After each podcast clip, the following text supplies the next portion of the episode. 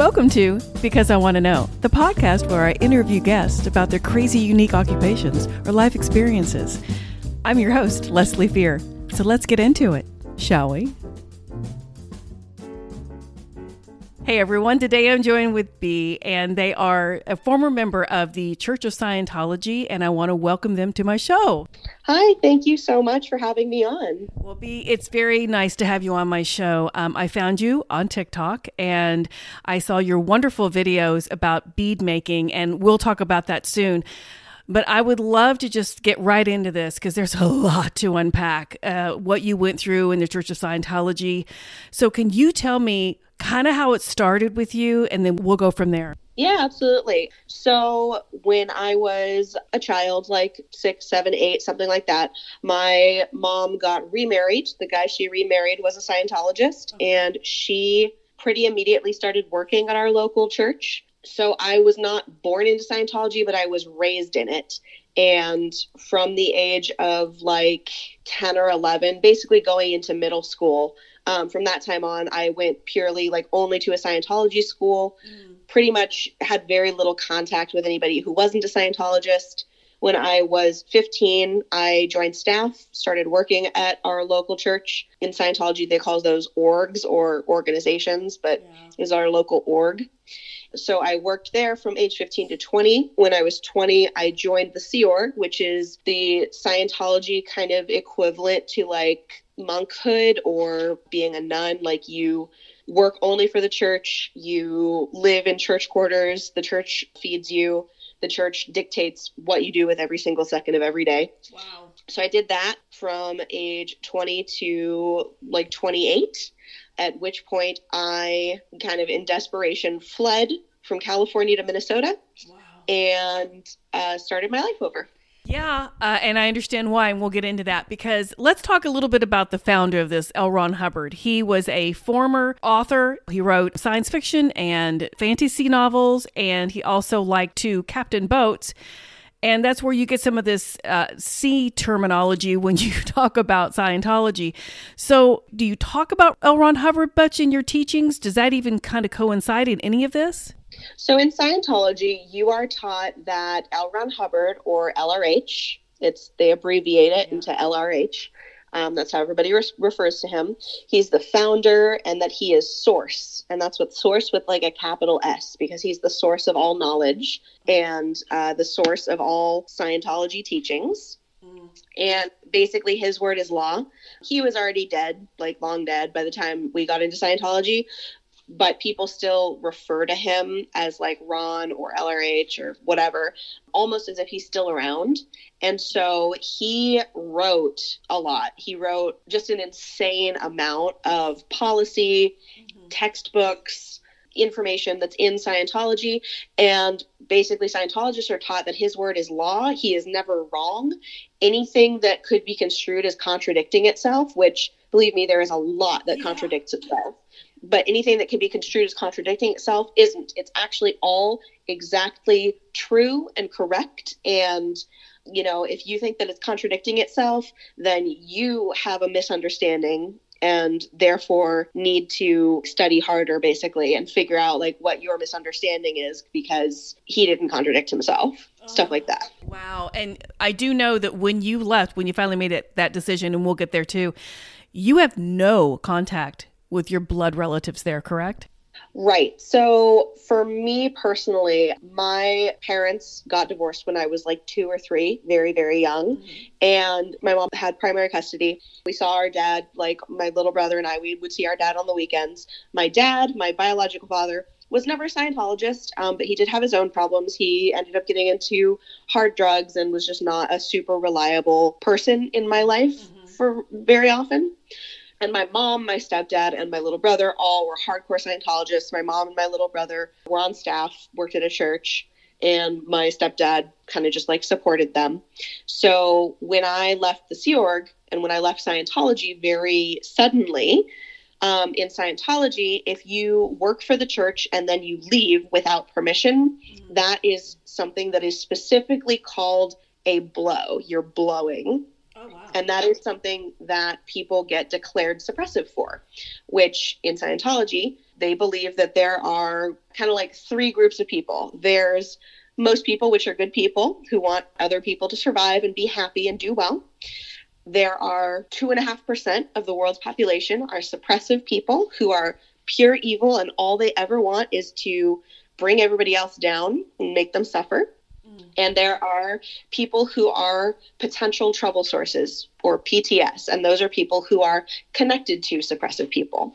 So when you do something that Scientology considers to be a hideous crime, you can be declared a suppressive person.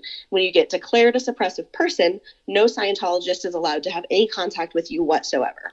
So one of the things that is like an automatic declare is doing what I did, which is leaving with very suddenly and without any warning and refusing to come back. So mm. I don't know that like for sure that I've been declared because nobody will tell me, but based on Scientology policy, if they're following policy, then I'm declared and my family won't talk to me. Oh, okay, and right there. And you and I talked before we started recording. We had talked on Instagram several times, messaging back and forth. And you said, I'm very impressed that you knew about the bite model. Steven Hassan's bite model. And I am very aware of it because of MLMs and Mormonism and Uber evangelical and any of these extreme religions who indoctrinate their members in a way that is so harsh on their life and what they do and what they can say and who they can be with and purity contracts and all the things. I know that at one point you got married while you were in Scientology, correct? That is correct. Okay. Was that something you decided to do? Was that something they wanted you to do? How did that work? So when I was still on staff, before I joined the Sea Org, I was just like a local staff member. So I lived in my mom's house and I worked at the org, the local church, but they didn't like feed me, they didn't clothe me. I did work there 80 hours a week for zero pay, but technically I was not a Sea Org member. Mm-hmm. So when I was 17, one of the other staff members, who I think he was 20 at the time, came back from training and we started dating. And we dated for like three years and got engaged. And then we joined the Sea Org together. And we got married right before we joined the Sea Org because if you're a Sea Org member, you cannot have any sort of physical sexual contact with somebody that you're not married to. Oh, wow. Like there's no no premarital sex allowed. You can't live in the same dorm room with them. Basically, you can't do anything further than hold hands and like chastely kiss. Even literally anything more than you know leave room for Jesus. Yeah. Pardon the expression. Yeah. You know what I mean? Yeah. Like anything more than that, you get in big, big trouble. So we got married the day we joined the Sea Org, specifically so that we could keep living together. Because by that point, we had been engaged and dating for like three or four years. It had been a while. Okay. So we did get married, and then we lived together very briefly before he was sent to Florida for further training.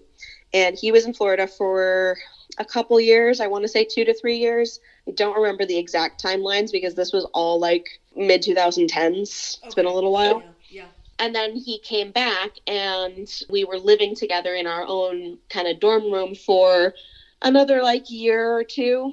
And then I got sent out on mission. So he was living in California in our dorm room, and I was in San Diego, and then I was in Mountain View, like Bay Area, for a couple of years, which is where I ended up leaving from, was uh, Mountain View. Okay. But yeah, so we got married young, um, real young. Don't recommend that. Well, I know that you ended up getting pregnant, and I think you got pregnant a couple times. What happened with those? So I did get pregnant twice. I was on birth control, but I also was on a real whack sleep schedule because when you're in the Sea Org, the church literally like owns your life. Yes. Uh, your boss dictates when you're allowed to go to bed, and your meal times are, you know, can be cut short. I was smoking a lot, you know. I, I probably missed some pills, honestly, because I was running on two, three, four hours of sleep most of the time anyway, so I got pregnant. It was an accident. I found out that I was pregnant. Um, the first time that I got pregnant, I voluntarily got an abortion. To give the backstory on this or give the explanation, when you're a Sea Org member, you can't have kids. That's that's it. Period. There are no kids allowed in the Sea Org. Um, If you are a Sea Org member and you get pregnant, you have two options. One, you get an abortion. Two, you and your partner your husband both leave the Sea Org. Mm. Because of child support laws in California, if one person left, the other person would also have to leave. Because if the husband remained in the Sea Org and had a kid and had to pay child support, you get paid $50 a week if you get paid. Mm. And there's no way that you would be able to maintain any kind of child support payments. So, because my husband had done like three years of super expensive, super intensive training, he was very valuable. Like, he was very financially valuable okay. um, to the Sea Org. And so, it was really important that he not leave. Right. I was maybe more, slightly more expendable, um, but he definitely wasn't. And I was a very devoted Sea Org member. Like, I was a very devout Scientologist and had basically been raised from a very young age to believe that the end of the world is coming. The only way to stop the end of the world is to convert enough people into Scientology as possible to like try to, you know, spiritually save more people than are going crazy and like ruining the world. It's literally explained in terms of a balance type of thing. Like, if enough people can be turned into Scientologists and go clear, which Ms. Remini has like an amazing, she's just a very good explanation of all that on her show. Right. But it's basically like, you know, if we can balance it out with making more people clear, then there are people on earth who are crazy, then the world won't end and it'll all be okay. And I had been raised with this yeah. since since I was super super young, and pretty much you know since I was a teenager, only around other Scientologists. Mm, yeah. Well, and the thing is, it's, it's just like any other of those really uber religions where you are being indoctrinated, of course, but you're also being just so controlled. And it's just, it's mind boggling to me the control they have over you. And you don't get a lot of sleep, and they only feed you at certain times, and they only allow you to do certain things. And that is so detrimental, especially when you're a young kid and you have no idea what the world is all about. And and and I and I don't understand how people can just all of a sudden decide, uh, you know, Scientology is the best way, or Mormonism is the best way, or evangelicalism, you know, being a Christian is the only way, and it's not. I mean, it's just it's mind-boggling to me. So, unfortunately, and trigger warning to anyone who's had an abortion and i'm so sorry that that had to happen to you but um, and some people want to have them and i understand that too there are two sides to both coins but you were pretty much forced to have both of them, correct? So the first time I voluntarily had an abortion, I didn't have another choice. Right. Because how valuable my husband was, you know, the situation being in the Sea Org, like if I had to leave the Sea Org, then I didn't know what I was going to do. Like I graduated from a Scientology high school when I was 15 years old and immediately started working for the church, had no other job experience, no other education. Like, right truly, I really felt like if I didn't work for the church, then I had no other route to take. Like, I didn't, I, what was I going to do? Go work at like McDonald's forever? No, I know. And you know, I, I don't know about you, or I don't even know if you've done this, but I know that you do listen to podcasts. And there's a really good deep dive on L. Ron Hubbard on Last Podcast on the Left. I don't know if you've ever heard them, but. I uh, listen to them to go to Okay. Um, so you know. That was one of the first things that I did when I got out of Scientology. Like when I got to Minnesota and I got here by like day two or day three, I was binge watching Leah Remini's show and I was binge listening to that last podcast series in like an attempt to deprogram myself. Was that like the best deep dive you've ever heard on L. Ron Hubbard? They did like a three part series, and I couldn't believe the background on this man. He cheated on his wife, he cheated on taxes, he was indicted, he was a liar, a thief, everything you could ever imagine a man could be, and more.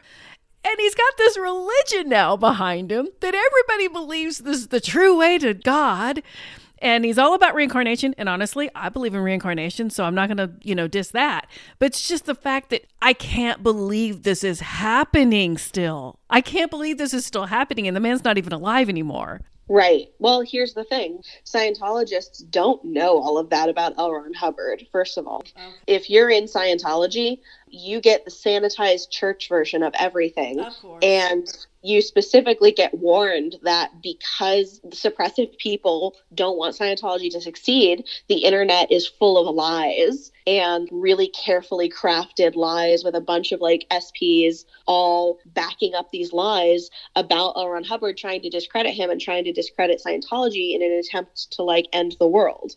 And when I say it like that, obviously it sounds really stupid. But when you have been literally raised to Of believe course. that there are evil people trying to get you for your religion for years, like, yeah, it's pretty believable. Well, and they think, well, hey, if they are trying to stop us, it must be the true one. It must be the true religion. If they're trying to stop us, you know it's the right one then. You know, it's just Exactly. So, when you said you went on missions, I'm curious because was it like a Mormon kind of thing where you would literally go somewhere and knock on people's doors, or how would that work for you? So, missions in Scientology are different than missions in Mormonism. Okay. In Scientology, the only people that go on missions are Sea Org members. So, you have to have like dedicated your life to the church and signed a billion year contract and done the whole thing.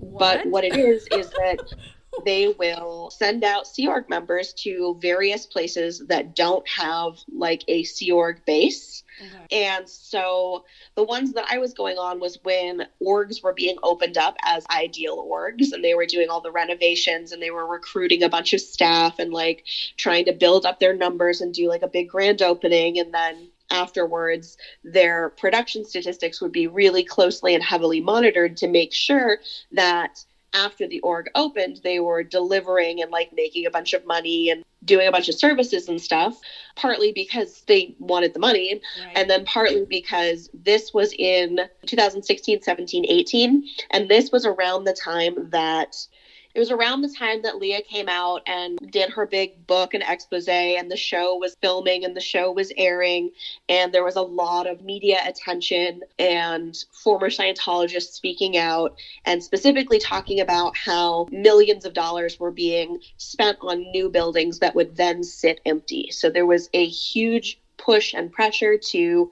uh, make sure that when the building opened, people were also like procured to fill up the buildings Mm. so that that bad PR would go away. wow. So I was being sent out to these orgs after they were opening to make sure that like the delivery statistics were doing well and that people were actually like showing up and getting services and, and stuff like that. Right. Now, and you're taught while you're in Scientology, you're taught it's evil. Do not go into the outside world. You you know, if you do have a cell phone, they pretty much take it away from you. You're limited access on any kind of internet. They pretty much listen to every phone conversation you have, I think. I'm not sure about that. Correct me if I'm wrong. Because it's just an evil world and they have to watch every move you make. That doesn't sound culty at all, but so what do you have to say about that? So that that is specifically for Sea Org members. Um, Oh, okay. is not for just public Scientologists. If you're just you know Joe Schmo and you're going to your local church once a week to like get spiritual counseling, they're not going to be bugging your phone and like listening to your phone conversations and all that. Okay. And even as like a staff member, you're not really going to experience that. Once you join the Sea Org, it is much more monitored. Um, all of the phone lines in a lot of places are monitored. Not Mhm. all of them, but a lot of them. They also don't necessarily need to monitor the phone lines. I worked at continental level, so I worked for the Continental Management Organization for the western half of the United States. Okay. So that is you've got like the int base where David Miscavige is, which everyone's heard about, that has the hole and like all that stuff. And then like a level below that, you've got international management, and then a level below that, you've got continental management. So it was very like kind of middle management level of Sea Org. Nobody was really super privy to any like big secrets. It was much more like kind of day to day, week to week, keep everything running, keep the lights on, busy work type stuff. Right. Just constant work, work, work. So you're older now, and let's talk about when you started realizing I'm in hell. I don't want to be here anymore. And I think you're probably in your mid 20s area. Am I right about that? Yeah, yeah, I was in my late 20s. I was like 28. Okay, okay. So, you know, you were starting to go, you know what? If it's this bad in here, it can't be more evil out there. I'm going to take a chance. Is that how you were thinking about it? Yeah, I mean, probably just put some trigger warnings because it came down to a decision of I can kill myself now or I can try to go and live. Yeah. I, mean, I understand that, Bea. I, I really do. I mean, you're not living, you know, especially with you being so, in my mind, higher up than most people are in Scientology. You're in a position where you have no freedom. You really don't. And I don't think you were very happy in your marriage either. Correct. Yeah, I wasn't particularly happy in my marriage. So, bringing everything back, let's rewind a couple years Yeah. um, because I had both abortions in, I think it was 2015. I don't have access to like any notes. I don't have access to anybody who I can side check timelines with. So I have done my best. When I first got out, I tried to write down a bunch of timelines and stuff as I remembered them, mm-hmm. but the exact timing is going to probably be a little bit off. But I know I had two abortions in one year, mm-hmm. and I mm. am pretty sure that it was 2015. It might have been 2016. Okay, so the first sorry. abortion was more or less voluntary. Um, I got pregnant on accident. I found out I was pregnant. I went straight to the medical officer. I didn't even tell my husband. I just went to the medical officer and I was like, hey, um, I'm pregnant and I need an abortion. We went, we got the abortion done. And I told my husband after I had already taken the pill to have the abortion. So he had no say in it. He didn't know. Um, something that is additionally tragic about this is that when we had first joined the Sea Org together, what had actually happened was that I said, I'm joining the Sea Org. And he said, I don't want to join the Sea Org because I desperately want to have kids. Mm. And I said, okay, I guess we're breaking up then. Um, wow. Several weeks of tumultuous things occurred. Yeah. He decided he was going to join the Sea Org with me. We joined together, we got married, whatever. So fast forward to this, and I was like, What's up? I just had an abortion. Um, he was super devastated, but he also didn't have anybody he could really talk to about it mm-hmm. because he knows the rules. you know? Well, he knows, yeah, he knows the rules. And also, like, being visibly upset about me having the abortion would be perceived as, like, oh, so you actually wanted to leave and now you're upset because you weren't allowed to leave. Oh, wow. Right. Um, oh. This is a theme. This is going to come back. Yeah. So that happened. Uh, I had the abortion. I got in a bunch of trouble, did lower conditions. Um, very brief explanation of lower conditions for anyone who doesn't know. If you get in trouble in Scientology, you have to basically demonstrate that you're a trustworthy member of the group by bending over backwards and groveling and doing a bunch of amends and Ugh. like showing people that you're really, really sorry for the horrible thing that you did. I believe that there's more like detailed explanation of this in Leah's show. Yeah. And you can find more detailed and specific descriptions of it online, but that's for brevity's sake. So, had an abortion, groveled, eventually got accepted back into the group, carried on. Um, maybe six or eight months later, got pregnant again, also an accident. Went and said, I don't want to have an abortion. I want to have this baby. I'm not cool with having an abortion again. Uh, at which point, I got separated from my husband and he got moved into a different room. So I was in our room all alone. Mm. I was taken off work. So I was no longer going to work.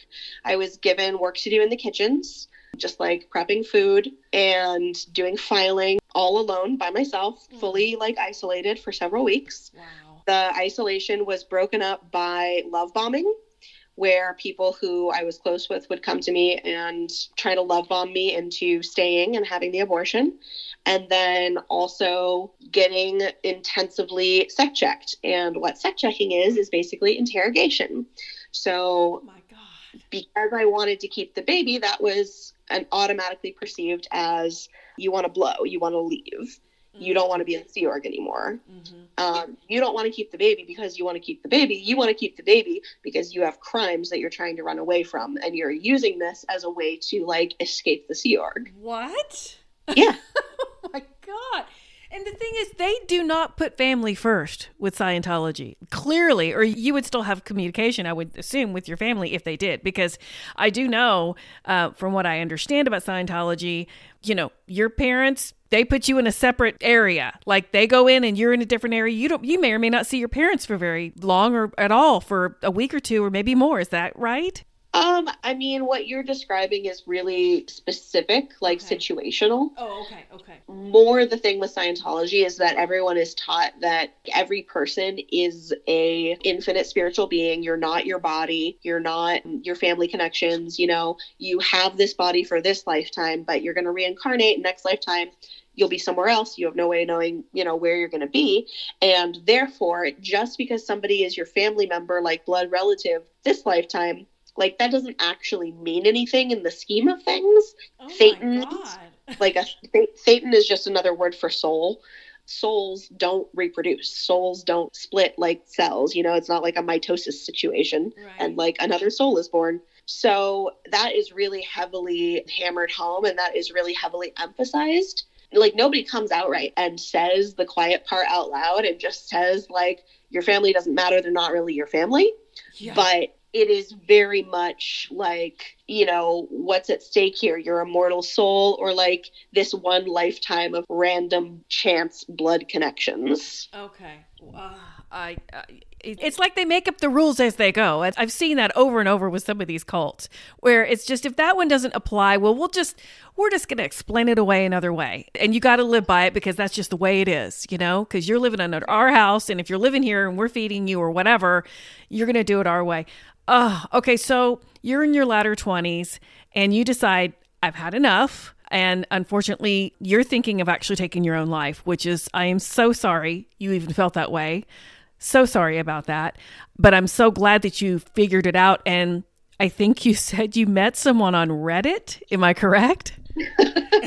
yeah so okay i'm gonna rewind for a second Okay. because i actually have not finished telling the abortion story Okay. Oh, sorry. um no no it's it's fine there's a lot yeah. It's- Oh, I know. Uh, it's very hard to keep track of.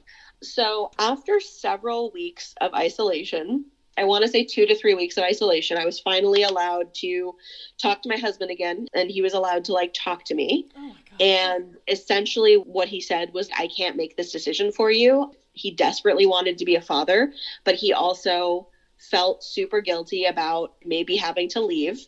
He wow. much more than I ever did. He really thrived and fit in in the Sea Org. He was raised as a Scientologist from birth and truly had never known anything else.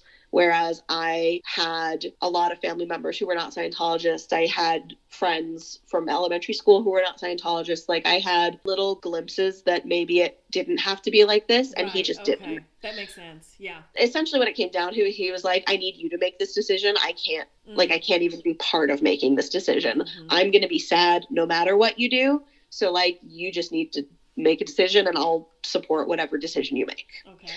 Which is kind of a weenie move but i Yeah. get it Yeah, yeah. I mean, it, it does. It does put a lot of pressure on you, and uh, you know, especially with what you've been brought up with and what you know, and you're damned if you do, and you're damned if you don't. You know, I don't know if you still want children or if you never did. I, you don't even really have that decision anyway because you're so indoctrinated in this, and so is he. You feel guilty, like you said. Either way, you're going to feel sad. Either way. exactly so after that the basically what ended up happening was i got worn down by more love bombing and interrogation and Mm. you know just constant pressure to to have the abortion. So i finally did. I had the abortion. And after i had the abortion i said okay fine here we go let's do it. They were like great. Now you have to be reindoctrinated. So they didn't use that word Yeah. when you join the Sea Org, you go through something that is very similar to a boot camp. It's called the EPF, Estates Project Force, Mm. and you are in like a group dormitory. Uh, it's split by gender women with women, men with men. But you're in like a group dormitory and a bunch of bunk beds.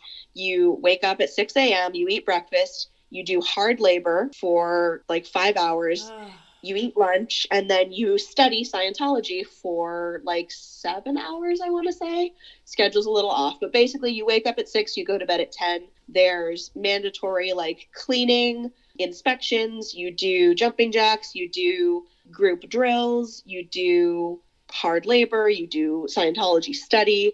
There's a specific like study regimen that you have to get through, which is like your basic Sea Org training wow. and yeah it's it's really exactly like you know the low sleep high intensity really wear you out and it's It's it's, a real fast It's like brainwashing model. thing Yeah, it's the it's the behavior, information, thought, emotion control. That's exactly what this is. They they wear you down. They make you not really cognitive of what you're doing anymore because you're so worn down. You're working so hard. They don't give you breaks. They probably don't feed you great food, and you're just almost being punished for just having a human body and doing human things, which is I just don't even have any words. Right. And it's you have to run everywhere. You have to call everybody sir. Like every single person, every single Sea Org member is senior to you and you have to salute them and you have to be respectful Oh and like you can't talk back. Just on and on and on, right? So you do that when you first join the Sea Org. That's your initial indoctrination. Okay. And then when you graduate, you become an official Sea Org member and you get given, you know, a uniform and you get to go do a job instead of doing hard labor all the time. Oh, God. So I got my second abortion. I played nice. I said, fine, I'll do it. I give up, you win. And then they said, great, you have to go back and do the EPF again.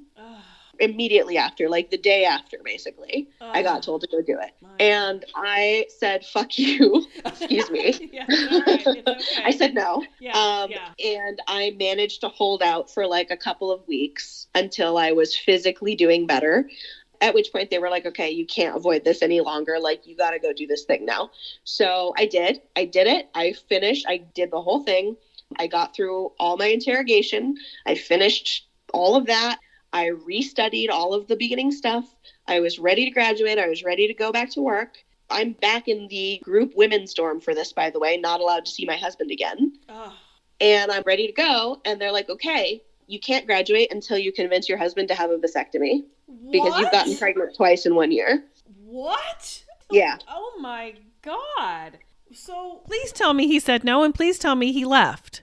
Nope, he got a vasectomy. It caused him a lot of pain, Oh um, no. both physically and mentally, and like really fucked up our relationship, oh. uh, even like more so than it already was. Oh, honey. My goodness. I you know, the damage this does, and I understand now why Leah Remini does this. And the ramifications now. I, I was desperate. I was like, I can't Yeah. keep doing this. I like, I literally didn't have anything left to do. I was just doing like hard labor Yeah. and then going and sitting in the classroom for five hours and like helping other people because I had nothing to do. And I had also just gotten through a fresh new set of indoctrination. So I was pumped and ready to go and like excited about Scientology again and ex- super stoked to save the world. So I did. I convinced him to get a vasectomy, and he did. And I was allowed to graduate. And I went back to work. And as soon as I graduated, they said, "Okay, great. Um, welcome back to work. Here's your Comm Ev." And what a Comm Ev is is like being taken to court in Scientology. It is the highest possible level of disciplinary action oh that God. comes like right before being declared a suppressive person. It is a big deal. And so they waited until I got the abortion and got through my reindoctrination and was fully like cooperative and like happy to be there and back on board. And then they were like, great, now here's this additional heavy disciplinary action. Oh my god. So what I don't okay. It's, it's almost like they're sabotaging their own indoctrination. Think about that cuz now you're just They did. It's very stupid. Scientology is very stupid. Just Like, I okay. So what'd you do after that? So after that, I worked on a lower level job. That disciplinary action basically stripped me of my rank. Um, I had been like a mid level person. I had been it's like a fairly high level post for what I was working, and they just like bumped me down all the way to the bottom, made me a supervisor, which is like the equivalent of a, a classroom teacher kind of person and I I loved it. I thrived. Like I've always loved teaching people and kind of the essence of being a teacher doesn't necessarily change even if what you're teaching is fully incorrect. Yeah, yeah. You know? Yeah, you still love to do it. Yeah, and I was super dedicated. I was like a super dedicated believer. Um and I did really well. I was super productive, had a lot of fun, enjoyed it, whatever. Like it was cool. And then uh, maybe a year later, I got approached to go on mission, and I was like, "Don't do that. You don't want to send me off base. You don't want to send me out into the the actual like real world." Just so you know, I'm doing really well now because I'm living with my husband and I'm in a low pressure job and it's a job that I like and I like my coworkers and all of that's super cool. If you change any of those things, I'm going to lose it Yeah. and it's a real bad idea. Don't do that. And they were like, hmm, interesting point. We're doing it anyway. And they sent me out on mission. Uh, Um, and so for the next like two years, I was off base. I was out in other like local organizations that were doing the ideal org thing, working there. And because I was doing that, I got a cell phone and I had a little bit more slightly higher degree of freedom. Like I could maybe choose what I was going to have for lunch or dinner instead of just eating what they served. And if what they served was not something I could eat, I would just starve.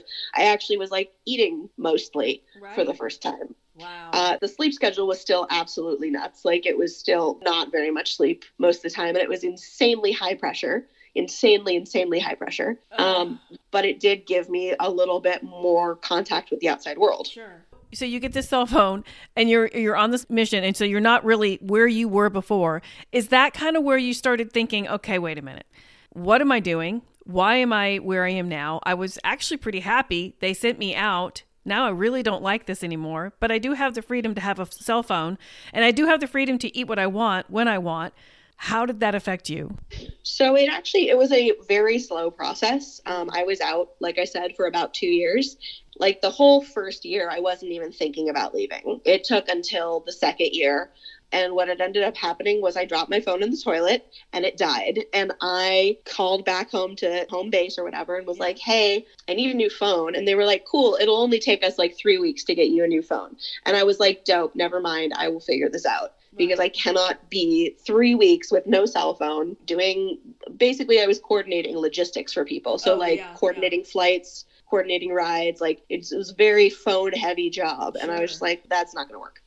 So I just got a burner phone. One of the staff members had a side job where he sold cell phones. He got me one for free. Oh, he wow. like fixed it up. We did a little thing. And then all of a sudden I had this phone that was not monitored by the church. Ooh. Oh, okay. For the first time. Okay. And you knew that. Like you knew they were monitoring you with the old phone. Okay, okay. So now even more freedom. Now it gets juicy. Now it gets juicy. And again, slow slide over the next year. What started out as me like maybe downloading an ebook and like sneaking off to the bathroom to read it sporadically as like a little breaky break. Yeah. um, turned into, oh my God, there's like other people on Reddit that I could just like talk to. Yeah just like strangers and they don't know I'm a Scientologist. They can't see me. They don't know who I'm anonymous. Like yeah. they don't know any of this stuff. I could pretend that I'm normal. Oh, and the fact that you're saying I can pretend I'm normal kind of makes you go, what am I saying? Right. Yeah. It was just kind of one thing led to another. And there are some subreddits that are specifically dedicated to meetups and like meeting people online, talking to people online, trying to make friends, long distance, stuff like that. Yeah and so I became super active in those subreddits and ended up just spending a lot of time texting with random strangers all over the world. Wow. Literally, like people in Australia, people in Wales, people in South Africa, because I was up at all hours of the night. Yeah. Yeah. Well, you were probably used to not sleeping at normal times. So that makes sense. Right. And so it finally just got to a point. What ended up happening, what kind of the, the breaking point was, was that we were going to be sent home and we didn't have a specific time frame. It wasn't like okay you need to wrap up your mission you're going to come home on tuesday. It was like start wrapping it up we're going to bring you home soon. Mm-hmm. and that could mean we're buying you a flight now pack your bags or that could mean you're going to come home in two months there was literally no way to tell. Oh wow. No way, no time frame.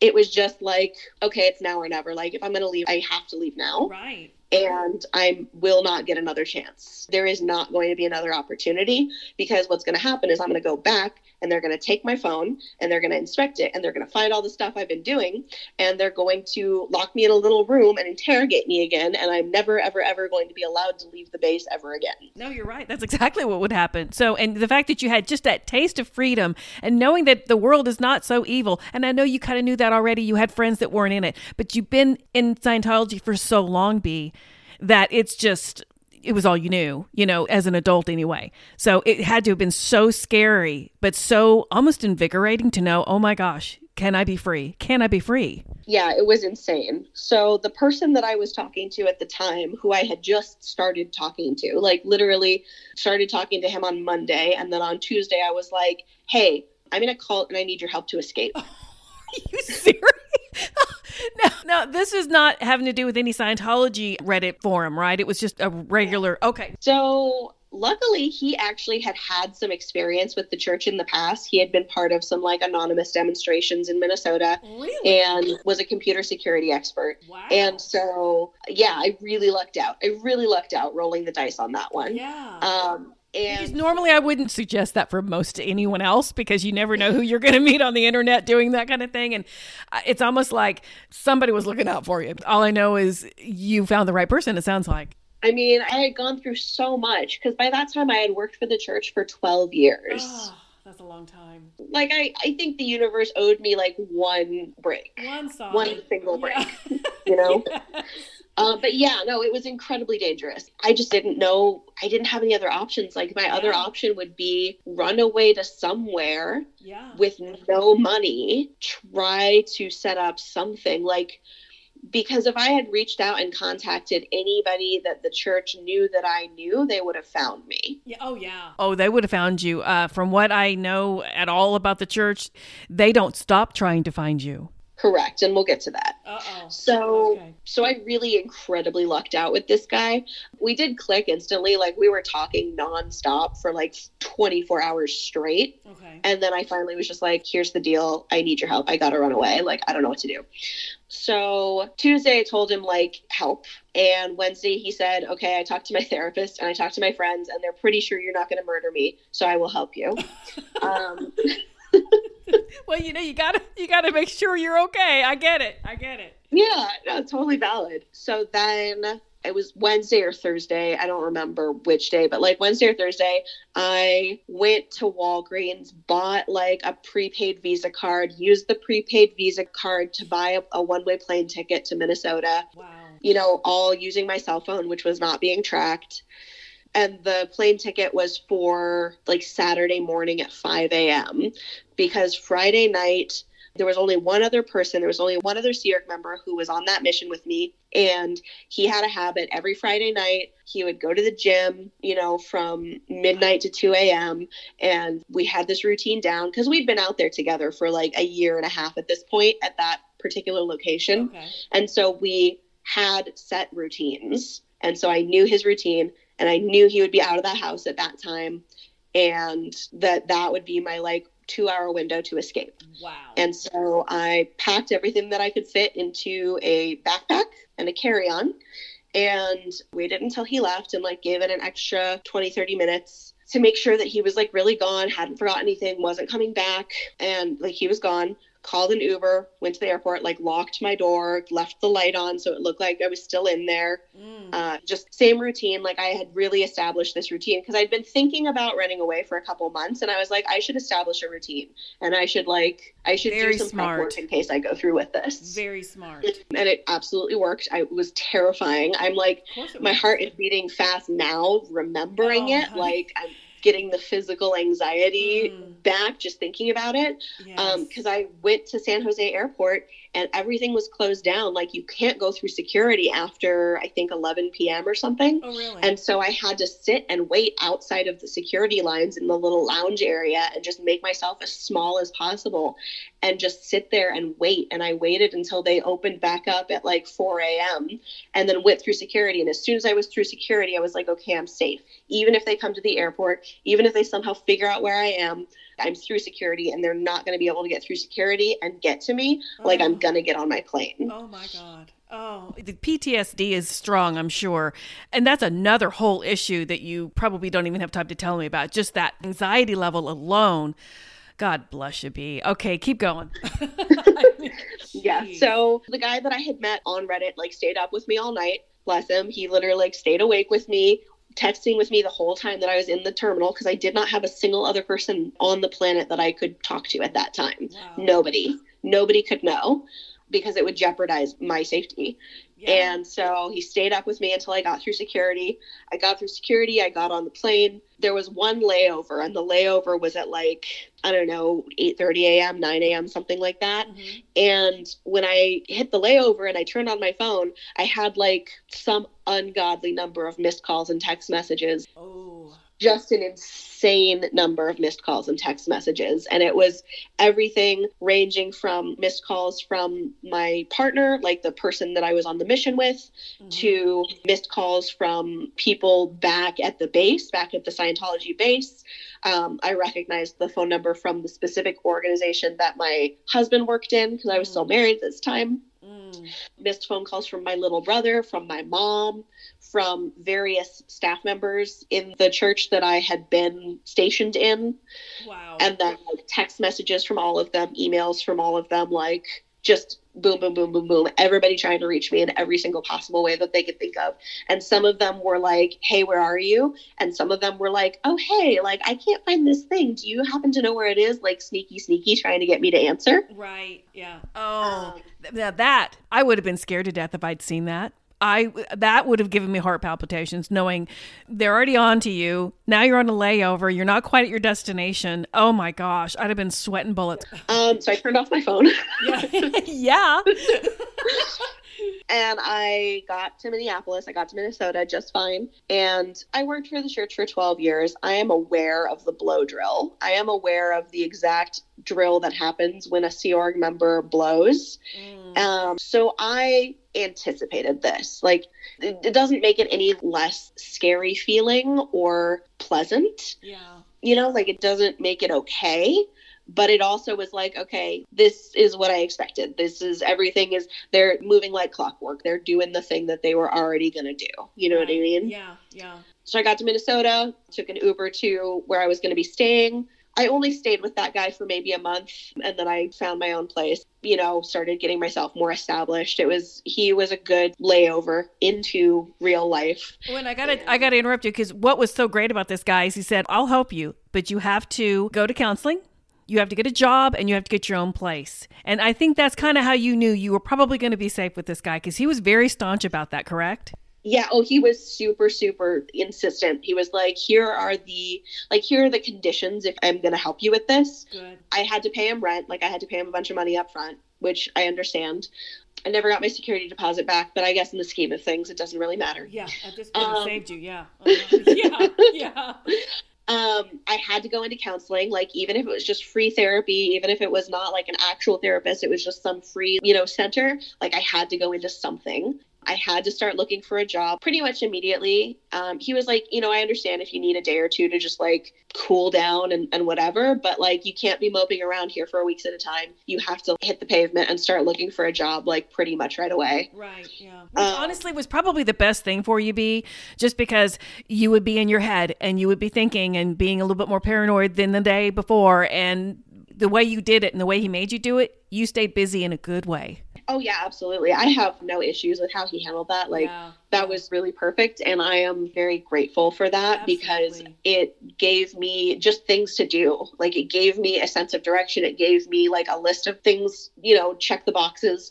start getting something back in order. I had to take out a loan, like a loan shark loan in order to get there because I had no savings and like maybe I think I had like a $500 limit credit card. Right. Um, but that's not even enough for one plane ticket, let alone paying him like several months of rent up front. Right. And I had no credit score because I didn't have any anything. And you know, it's funny you say that because that's another thing. I've interviewed other people that have been like a Mormon, a polygamous Mormon compound. You know, um, Warren Jeffs' 65th wife. I've interviewed her and another polygamist man that was in a doomsday polygamist Mormon compound.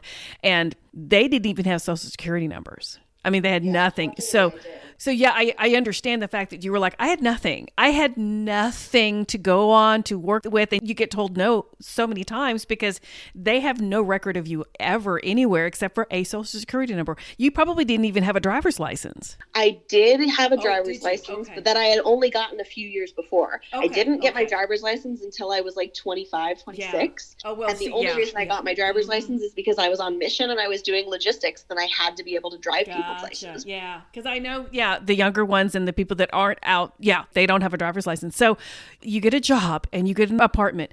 Now, is it the aftermath? Is the aftermath foundation I think you talked about? Tell me about all that. So I was very, very lucky in a lot of ways in this story.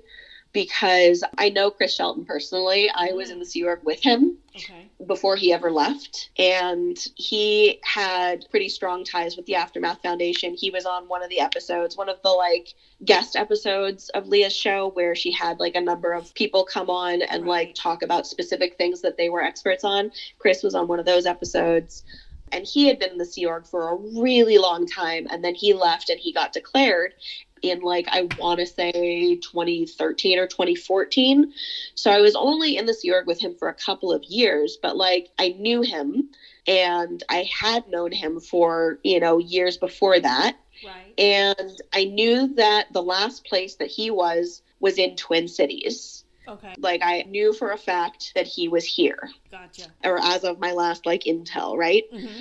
So I found him on Reddit again Good. and reached out to him and was like, "Hey, I don't know if you remember me. Um, here's my name. We were in the Sea Org together during this time. You would also have known me from this thing earlier than that. Uh, I left Scientology. I blew. I ran away. Like I blew three days ago. I have no idea what to do. Can you give me any pointers or direction? Like, do you know anybody here that might be able to help me find a job or a car, anything? Right. You know what I mean? yeah. And he immediately answered me. I remember this because the phone I had at the time, like the battery was screwed and would only hold charge for like three hours at a time. Mm. And I was having this like text conversation with him on a bus in Minneapolis while my phone was dying. Oh man. Yeah. Yeah. More anxiety. Yes. Um, but he answered like right away and he was like, actually, you're super lucky that I even like saw this because I'm very rarely on Reddit, but I just happened to be posting something like today. And so I saw this and he gave me his phone number and I called him and we talked for literally hours. Like we, we talked for hours wow. and he was no longer in Minneapolis. This was like old news. He had long since moved elsewhere Mhm. but he still knew a couple people here and he also got me in contact with the aftermath foundation. And so i talked to aaron who i don't remember what his job is. I think he's like the president or the something. Mhm.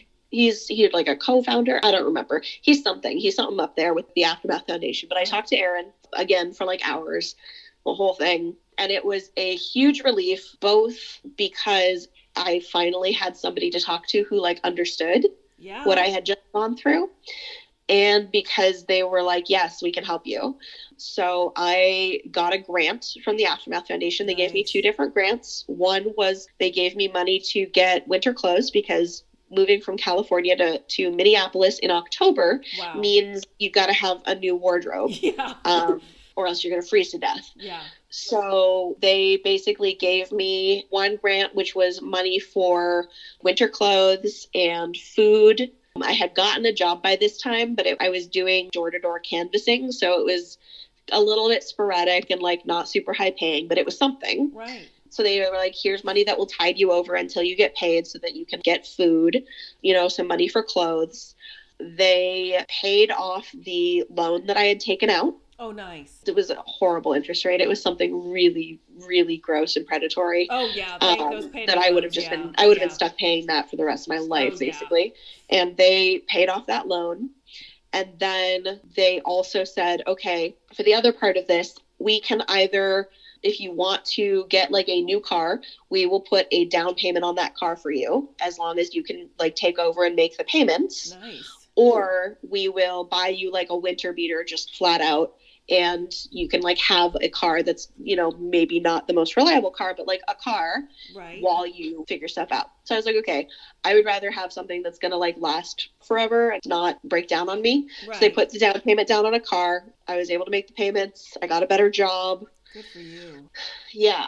And it was really just like clawing myself up to the nail um, to where i'm at now Oh, and I tell you, as my listeners know, I find a lot of people on TikTok, and uh, and that's where I found you. Well, it was so funny because what you were doing is you were talking about your uh, time in Scientology, and you're doing these little beads while you were doing. You were putting together this beautiful artwork kind of beading um, jewelry. That's what I can describe it. And they're brightly colored and they're lovely and they stretch and you can make them into different things. And some of them are good for anxiety.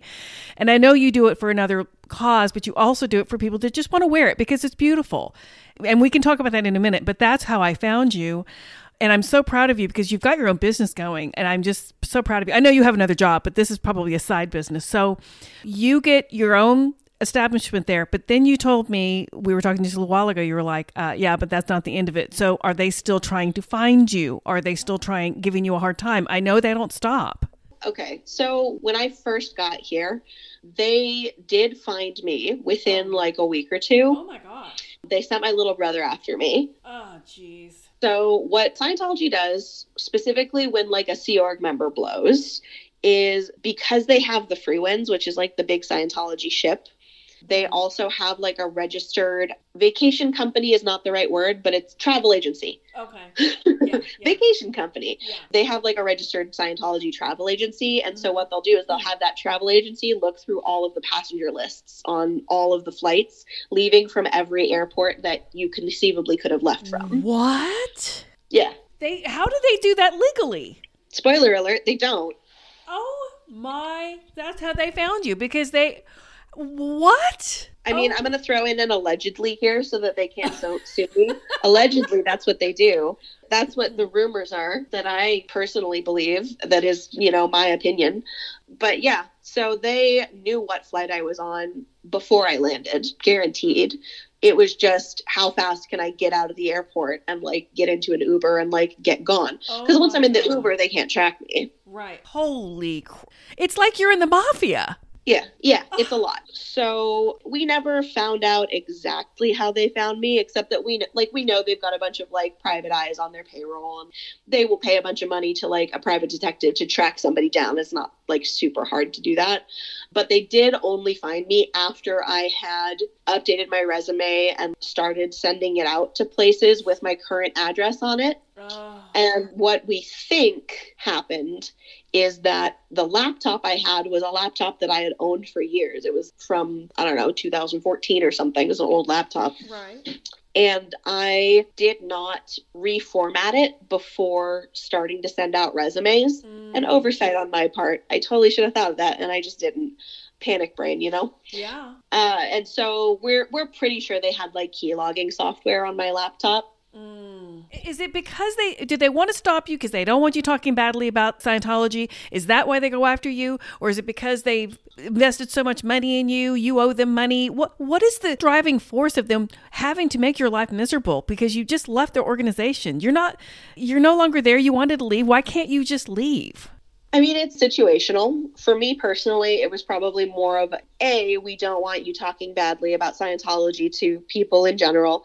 And B, vengeance. Like, you're not going to get away so easily. Like, you think you can snub us. Wow. Uh uh uh. Wow. Just pure, like, pettiness for other people, like sometimes people will leave and they will have knowledge of things, such as a lot of the people that were interviewed on Leah's show were higher up and had like personal experience with David Miscavige getting violent which mm. you know obviously that's a huge PR disaster for the church. That's right. a huge problem. Right. I didn't necessarily have any super top secret knowledge about David Miscavige. I was never high enough for that. So I wouldn't have been a priority in the same way. Mm. But it's like Scientology does not like media attention. They don't like people airing out their dirty laundry. They don't like having loose ends. They like having everything controlled. So if I was going to leave the Sea Org and I wanted to leave the like approved way, here's how that would go. I would say, I want to leave the Sea Org. And then I would be interrogated for weeks and or months. Oh my god. And put onto hard labor. Anytime that I'm not being interrogated, I, ha- I would have to be doing hard labor or studying. And mm. then yeah, that would continue until somebody decided that it was enough and that's why i say weeks and or months is because i had seen like people who were very low in the organization like the equivalent of janitors, for example. Right. Um, if they wanted to leave, they were gone within like two weeks. But I also had seen people who were in higher positions, positions of power, or positions where they knew organizational secrets. And when I say months, I mean months. I mean like up to six to eight months oh of interrogation and DEX, which is heavy work. And then once you leave the Sea Org, you have to pay back all of the money for all of the training and, and counseling that you got. Mm. whatever the like equivalent of that would be. Because if you're on staff or you're in the Sea Org, you get all that for free. But if you leave, then you have to pay it back. So Jeez. I would have been looking at like hundreds of thousands of dollars in debt to Scientology before I was ever allowed to go back into a Scientology church to do any further Scientology. There's also like a huge social stigma mm. in the Scientology community with people who leave the Sea Org. Like if you leave the Sea Org, it's you're the lowest of the low. You are a slug. You are a degraded person. You are scum. You know, you can't be trusted. You're mm. lazy just on and on and on and on. And so you become like a real social pariah wow. leaving the Sea Org. And wow. so I was just like, I can't do that. Sorry, I'll just kill myself. Oh. That sounds terrible. Yeah. Well, I mean, how horrible. I mean, and they're telling you you you're terrible, you're horrible. You know, they're breaking you down. They're doing all the things they can just to wear you out and make you just believe again for them. And then after that, they still punish you even if you're all right back on board with them. That was a big reason why I was like, no, I'm going to disappear or I'm going to kill myself. Like yeah, that's it. Yeah, no, and I and I get that. But now, are you free of them now? Have they oh, stopped? I mean, we'll see if they do anything after this podcast episode airs. It's been a while since I've been like particularly vocal about Scientology. I think the the TikToks of mine that you saw are kind of an anomaly on my channel. I don't talk about Scientology a whole lot, right. partly because it is difficult for me to tell any kind of meaningful story about Scientology in like a 60 second video or a three minute video. Like right. just the amount of, you know, even in this conversation that we've talked about, the amount of like going back and explaining things that I've had to do to contextualize one statement. It's very convoluted and it doesn't make for easy bite sized content. So I don't talk about it on TikTok a whole lot. Right although I do occasionally get a bug in my ear about it and decide, like, let's see if I can ruffle some feathers. Let's talk about this. Yeah. um, well, and you know, that's another thing. I may not want to put on the title Scientology. because they're probably perusing the whole internet of who's talking badly about Scientology. I can just say, "Hey, I have escaped a cult," and leave and leave it at that. I want to do that. Honestly, oh I'm. Gosh. I don't know that I'm gonna get more on their hit list unless I write a book. But you probably don't want to be on their radar, so that's probably a good idea. Oh, okay. Well, I will do that then because that makes me nervous. Thanks. I'm glad I asked. So I, I, wouldn't particularly worry. Like the worst they would do about you is put out like a real lazy little hit piece about how you're a media shark and like you're just in it for the content and you know whatever.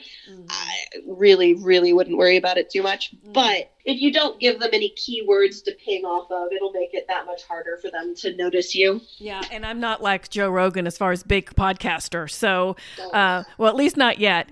But I'll still title it a certain way because now I'm nervous. But no, now I want to plug what you do, and we don't have to get into the big logistics. I just want you to explain people what you make and how beautiful they are. Oh, thank you. So, yeah, I make a specific type of jewelry. It's called candy with a K. So it's uh-huh. K A N D I. Okay. And I use like large plastic beads, like um, like child's beads. If you ever made a beaded lizard at summer camp, it's yes. those same types of beads, right? But I use those beads to make bracelets. And I, I can make small bracelets. I can also make really big, elaborate, like some of my larger bracelets are easily like, you know, a six six inches to a foot tall and oh, like two to five pounds. They're, they're really beautiful. Big. I mean, they are ab- and the way I don't know how you learn how to do that because Bea they are absolutely beautiful. It's like artwork. You're wearing artwork, and it's hard to understand unless every, I'm going to have everybody go to your page on TikTok if they want to see them because they're just so beautiful, and you, they can order your jewelry correct if they want to wear it. Yep, they can order my jewelry. I have an Etsy shop. I also make tutorials on YouTube. Um, I stream on Twitch twice a week. Jewelry making, just kind of a soothing background little like community thing. You know, a lot of what I do is I started making it to kind of soothe my own anxiety and have a little like Zen meditation kind of thing for myself. And a lot of people have also found that sort of peace with it. So I do make tutorials to to help other people also learn how to do that. Nice, because like I said, there you guys, she does beautiful work, and if you want to buy any of her things, she just said she's got a, a link in her bio to order any of her beautiful things, and I encourage everyone to go look at it because they're just beautiful. And Bea, I can't thank you enough. I know we probably could have talked another two hours and gotten into the meat of everything, but I think people have a better idea of what's going on behind the scenes. And I'm so sorry for the things that happened to you, but I'm so happy you got out of that and you're happy now and you're doing things you love. Yes, I am so much happier now than I ever thought that I could oh, be. Like, truly. Oh, yeah. And thank you so much for coming on my podcast. I really appreciate your time. Yeah, you're very welcome. Thank you so much for taking the time to talk to me. Well, I love providing because I want to know at no cost. So if you like what you heard, please leave me a five star review, or you can just buy me a cup of coffee. It's kind of like a Patreon, but you don't have a monthly subscription and you can give whatever you feel led to give. I am a one woman show and I do all of my scheduling and my interviewing and my editing.